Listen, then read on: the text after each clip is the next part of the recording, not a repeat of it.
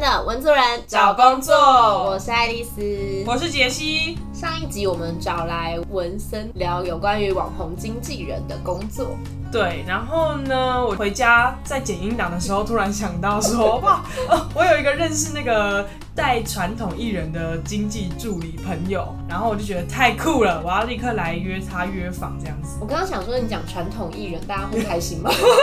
就是比较是上在电视上面的那些艺人啊，不是传统型艺人。传统型艺人，但很年轻，OK 可以吗？这很可以。然后我们刚刚在事前就有先跟这位来宾稍微聊了一下，就是他的工作的内容，然后也听了一下他带的艺人们的小八卦。对，这听得还蛮开心的，差点不想录音。哦，但是可能不能讲，就有一些还在线上了。呃，那等一下就听听看这位来宾会跟大家分享哪一些部分。那我们就欢迎今天的来宾，也就是艺人执行经济助理右脑来跟大家打声招呼。Hello，大家好，我是右脑。我可以先问一下这个名字的来源吗？就是不够有脑，所以叫右脑，只有一半的脑。对。哎，那嗯，我觉得这是一个霸凌，又霸凌。先跟大家介绍一下，就是你的工作内容大概有哪些东西。其实我们公司的经济有分三个阶段，然后第一个就是经济助理，就是从艺人的类似私人助理开始慢慢培养，然后等到你有呃一年啊两年的经验之后，才会升到变成执行。那执行的部分就是要呃接触很多商业啊活动啊。然后去帮他们接案子，这样子工作大概三五年之后就可以升到经纪人的位置。那经纪人就是等于是总管理，你要管理这些执行经纪跟所有艺人的统筹，你要很清楚知道哪一个艺人的形态，然后人物设定跟他所接的戏路的方向，然后再给这些执行经纪明确的对接的窗口，然后让他们可以执行工作这样子。哦，所以我们以前一直以为大家谈工作是跟经纪人谈。其实他是跟执行经济来谈的，对，基本上都是找执行经济，然后除除非是真的呃案子很大，然后酬劳。对，可能很很预算很低或很高的时候，才会出现让那个经纪人出愿意出嘛？对对对对，看价嘛。所以你一开始进去是从执行，呃，是从经济助理开始做。对，所以经济助理的话就是艺人的小跟班的概念嘛。对，就是从头到脚你都要服侍好他，甚至 换衣服的时候，不管男生女生，你都要在化妆间，就是他的换衣服的房间里。因为他的衣服不能碰到妆，那个衣服可能是厂商的很贵，要付钱，所以你要帮他拉领子之类的。对，所以会看到他们真的非常私底下的一面。哦，看到艺人的同体，是的。那有谁的同体非常的赞吗？直接讲，可以擦掉了。他把鼻掉，鼻掉可以，这可以。所以说，你们从一开始。进入这个工作的时候，因为听起来他感觉是一个需要被人家提携的工作，所以是会有人带着你们先做一下这这个工作的内容吗？呃，对，但是因为这个行业其实经纪人自己是非常非常忙的，所以可能经纪人带你也顶多一天两天，你就要开始自己想办法在那个地方生存。就是像我们是拍戏嘛，然后我又不是相关科系的的学生，所以我就变我在网络上先或是跟同事先打听好这个剧组有什么样的禁忌啊，然后有什么样可以做不可以做的事情，然后我去现场之后，我就得自己硬着头皮去尽量不要犯错这样子。就算经纪人可以带你好几天，可是你们每天面对的危机应该是非常不一样的，就是五花八门的各种事情。有没有哪一种比较印象深刻的可以跟大家分享？我遇到最大的危机就是那时候我也才工作一个月。然后我带的演员拍的电影要刚好那场戏他要跳楼，比如说戏里面他要跳楼，对，戏里面他要跳楼，然后所以剧组就会准备音架嘛，高台，然后高台上要有一个软垫，然后拍的角度当然就是他从顶楼这样跳下去，然后他要摔到高台上，但那个高台不能太近，因为太近就会露馅，所以他就必须就是跳稍微高一点的距离。然后我们那时候有有特别，我有先上去看，他放了两层软垫，然后哎好像都 OK，所以他就要就是直接开。拍他就要跳下去，然后就一开拍，他一跳，那两个软垫中间居然有有，就是下面还有木板顶着，可是那个木板居然不是合在一起，是有点打开，然后他的肋骨就直接撞到那个板子。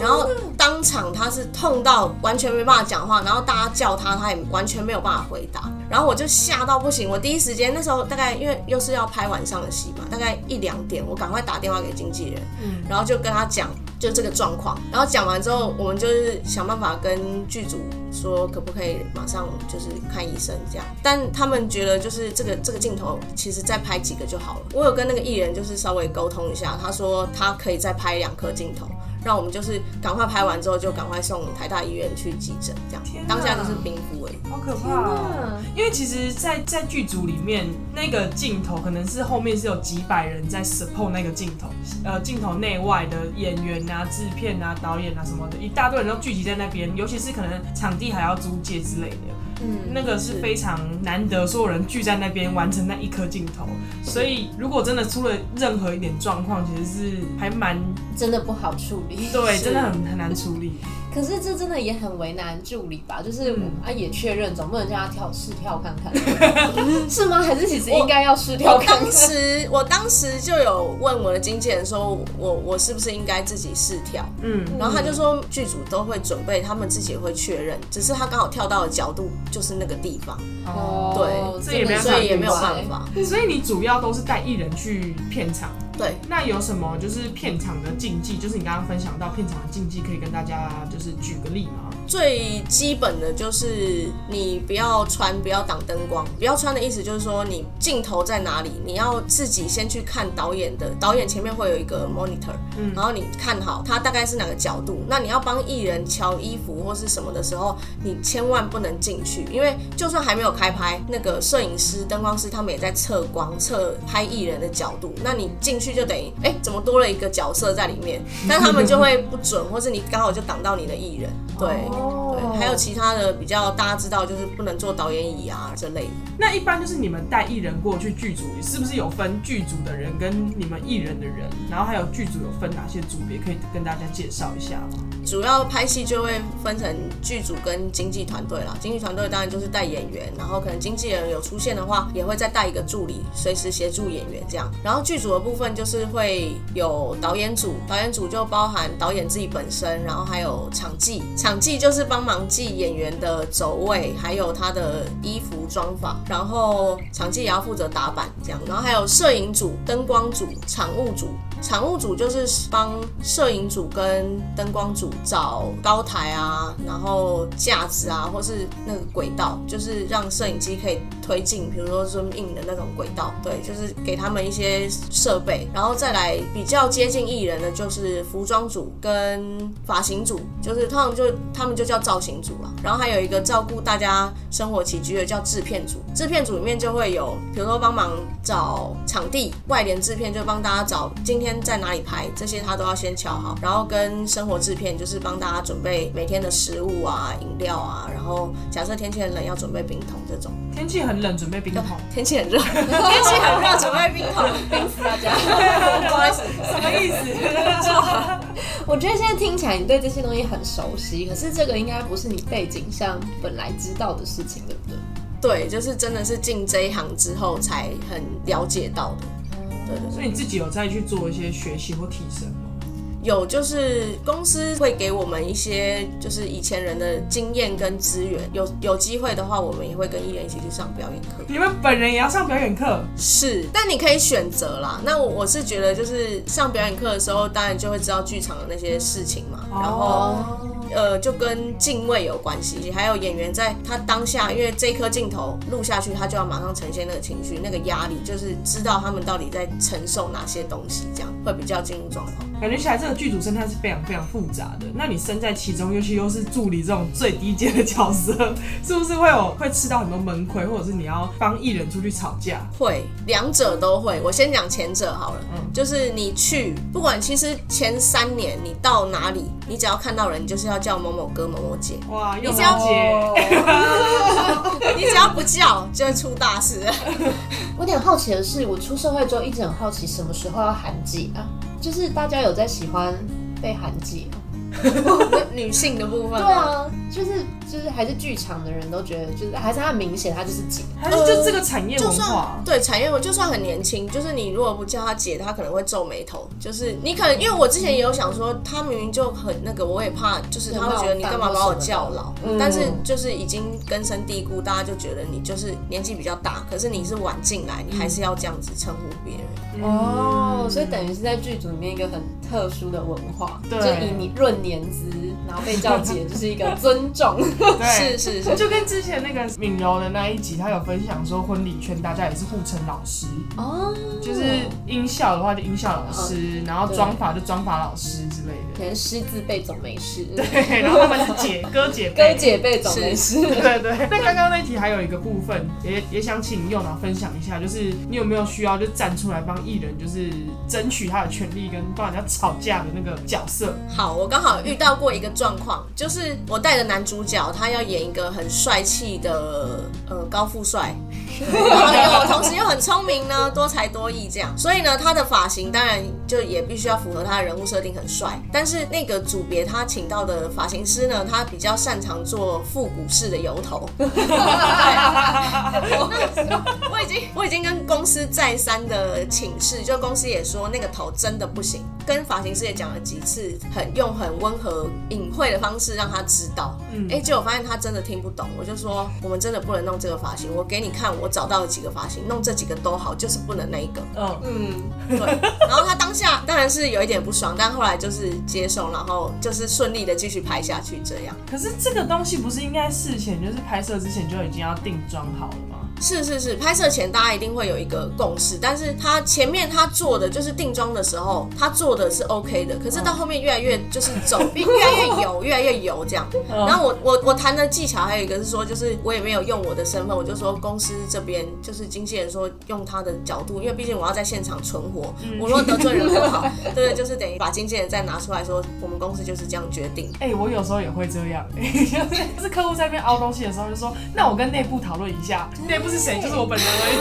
哎、我们这样会把法务搬出来，我们要跟法务讨论一下，我们要跟财务部讨论一下，对，可是其实根本就没有找他们，就就是我本人，那我让子弹飞一下。你想做久了就会跟我说好。就是总是要找一个妥协。对，刚刚听起来整个就是你在现场要非常的机灵，然后也要我觉得社会化的很完全。这件事情你在适应上会有困难吗？其实前期都算还好，因为我自己个性本来就是比较算比较稳吧。就是烂好人性，干嘛求来就打，对，没有他求来就接，被打对，他没有要打，就是接起来这样。就跟大家相处上 OK，就是到后面就是开始真的哎、要慢慢帮忙争争取权益的时候，开始是我自己心里比较大的一个门槛。对，然后后来就慢慢也有跟公司这边学到一些技巧，才能就是能收能放。就本来都是很收啦，但是后来可以可以跟人家沟通这样子。等于是一开始那个助理经济的时候，稍微可以就是真的温温的，人家说什么就什么，然后但是做到执行经济的时候，就要开始强硬起来。对，真的是要强硬起来，要去争取权益啦。嘿，我觉得这个工作有一个还蛮矛盾的点，就是你刚刚讲到的，他有时候要很放，就是你要去帮艺人捍卫他属于他的权利。因为如果你太收的话，就反而会让艺人的，可像你刚刚分享，就是身价可能会跌啊，或者是大家看他的方式会不一样。可是他又有一个部分是要很收的，你不能在这个圈子或者在这个片场去得罪别人，嗯，所以中间的拿捏好像非常重要。必须要八面玲珑这样。那我有个疑问，就是我们常常会看到那种就是坊间流传，就是某某经纪人超难搞这种。如果照刚刚就是大家讲的说很收放自如啊，或者是要在这个片场存活，那到底为什么会有就是这样子类型的经纪人可以存在呢？应该说，如果这个经纪人他自己有开公司了，然后他手下艺人很多，然后他自己，因为通常经纪人有可能他以前是做选角，就代表他也有很多导演的资源，他自己就有很多资源，然后他可能只是让这个小艺人去拍一个戏的时候，他本来就就比较有地位、有有分量，他就会让人家不舒服，那可能这些人就会把他爆出来，大概是这样。所以等于说他本来自己资源就很多，真的还是这个社会上的定律是一样的。就是有资源的人讲话大声。对是是是，听起来这部就是这个产业有非常多，就是属于这个产业独特的产业文化。那你当初在就是进到这个产业之前，有对这个产业有什么特别的想象吗？就是五光十色啊，然后光鲜亮丽啊，艺人好棒棒啊之类的。然后现在进来之后有没有什么落差之类的？进去前有跟身边经历过相关行业的人有稍微了解，就是会知道工时很长啊，然后你可能压力很大，然后每天要在片场帮艺人捡他丢掉的东西，就是有点帮他们擦屁股的概念。那我自己是很向往，我进来之后，我可以打造一个明星，我可能海选，或是或是从他还不红的时候遇到他，然后慢慢跟他说，诶，他可以怎么样打造自己的形象，然后再来就是我我们可以去认识很多选角啊，或是有很多案子可以帮他挑适合他演戏的路线，然后慢慢慢慢让他红起来这样子。入行以后比较不一样的地方是，因为我之前所了解到的是比较像艺人私人，不是 in house，不是公司的那种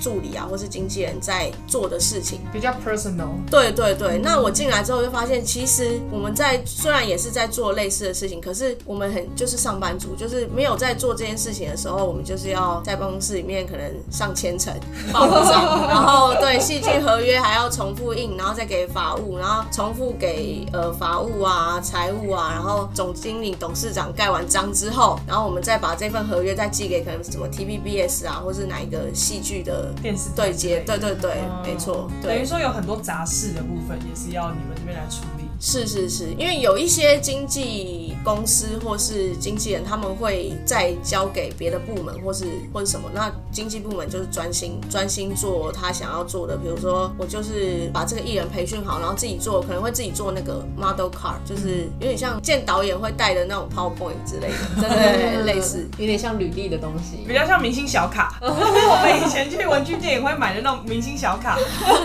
然后他们就这样带一叠在口袋里面，然后见到哪个导演就这样买完说，哎，这个好不好？还是那个？游戏王卡红了，好像在那个十元一张，打开，十元一张，是。请抽一张。是吧？类似这种东西，类似，但我们的质感是比较高的。你现在是在侮辱游戏王卡的质感。偷偷加码一个，就是呃正常的经纪公司 model card 形象照是不用钱的，但是有很多坊间非常不孝的经纪公司呢。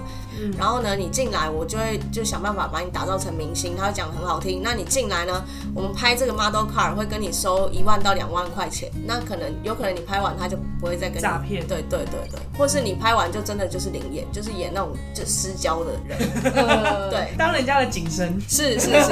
走过了，路过，没错应该是摄影公司。哦，其实是摄影师。对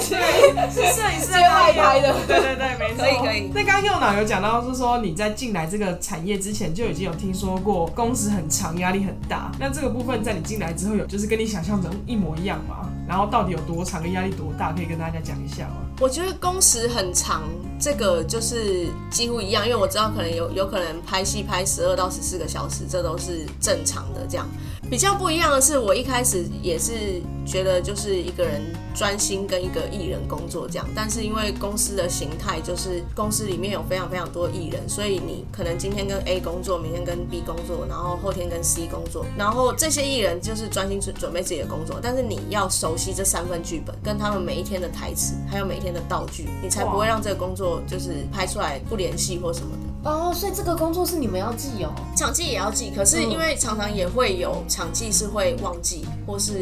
有互相对是互相互相要了解，对对对，因为之前也有碰到真的是没有没有场记的剧组，就是他们场记不是每天来，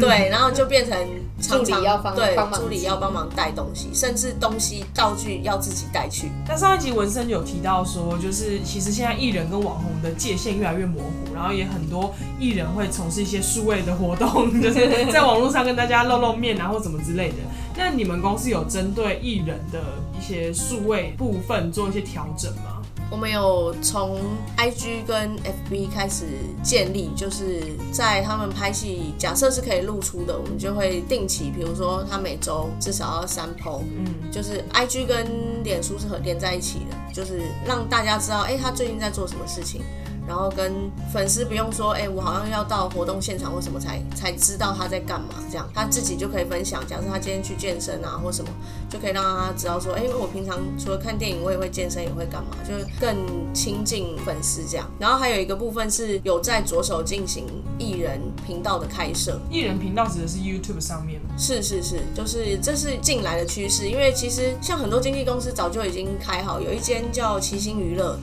做的非常非常的好，好有机会大家可以去看看。对他们直接透过自己经营的方式，然后当成另外一种 Model car 哦，不是 model car。Model car 刚刚有提到说，就是你不是本科出身，可以跟大家介绍一下到底是哪个神秘的背景。我大学是桌球的体保生，然后保送到的科系是历史系。怎么觉得完全没有相然关？后现在从事的行业是，怎么办？这样会不会啊？不会啦，完全是完全不相关联。对，其实右脑是杰西的大学室友，大一的室友。是，然后我们就是读相同的科系，然后我们那时候就是大一的时候，每天都熬夜写书，在写的要死。然后那时候就想说，为什么右脑就是呃体育那么好，然后还要来这边念这么多书，没办法理解。然后后来看到他在就是演艺圈里面打滚，就觉得说，哇，这个是人真的很跳，多方尝试。对，就是因为真的学的东西太不一样了，因为在剧组就变你真的就是一直要跟这些人，你就是在学习社会课，你怎么跟这些人相处，然后这些人又不是单纯的学生，可能有年纪比你大的，有薪资比你高的，然后有有觉得自己就很厉害的这种人，对对对，所以变又是就是重新在学了这些东西。哦，那如果假设回到大学的话，你会觉得想要再做其他努力来更接近这个社会？如果可以再回去的话，我应该会想要，比如说双主修或是辅修传播相关的。对，因为如果再进这个行业的话，我就是可以不用从这么这么基础，就是真的让大家觉得我就是非常菜的一个人开始这样。可是其实现在传播产业应该还蛮多都是外来人，外 来外来科技吧，就是真正就是传播科技毕业的，应该算一半一半吗？其实不多甚至少数，对不对？。是是是，就是大家都是算是半路出家了。最后就是节目的最后，想要请你就跟想要投入经济、执行经济、经济助理、经纪人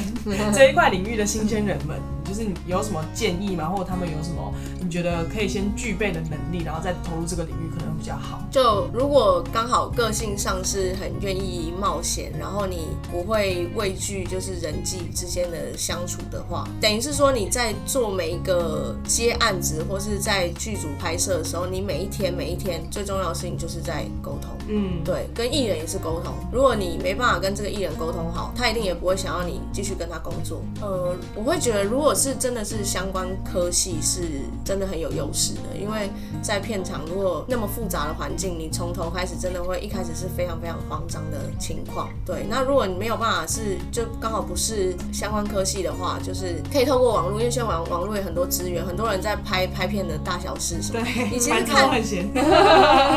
是是是，你就可以从这中间大概可以清楚这个行业长什么样子。然后在经济的部分呢，就是可以看呃，像 Summer 就是那个萧敬腾的经纪人，他有上过一些专访，他还蛮多影片，就是可以参考他的心路历程这样子。嗯，然后再确定自己志向之后再进来，因为毕竟刚进这个产业，应该薪水也很低，是需要熬很久才有可能出头天。慢慢升上去。对对对，也是很辛苦。在节目最后面，就是刚佑星提了很多我觉得超实用的建议，包含可以看哪一些 YouTube，或者是说可以从哪一些前辈上面的身上学一些经验，我觉得都蛮好。也很感谢右脑今天的参与。那我们文主任找工作就差不多到这边告一段落，我们就下回见，拜拜。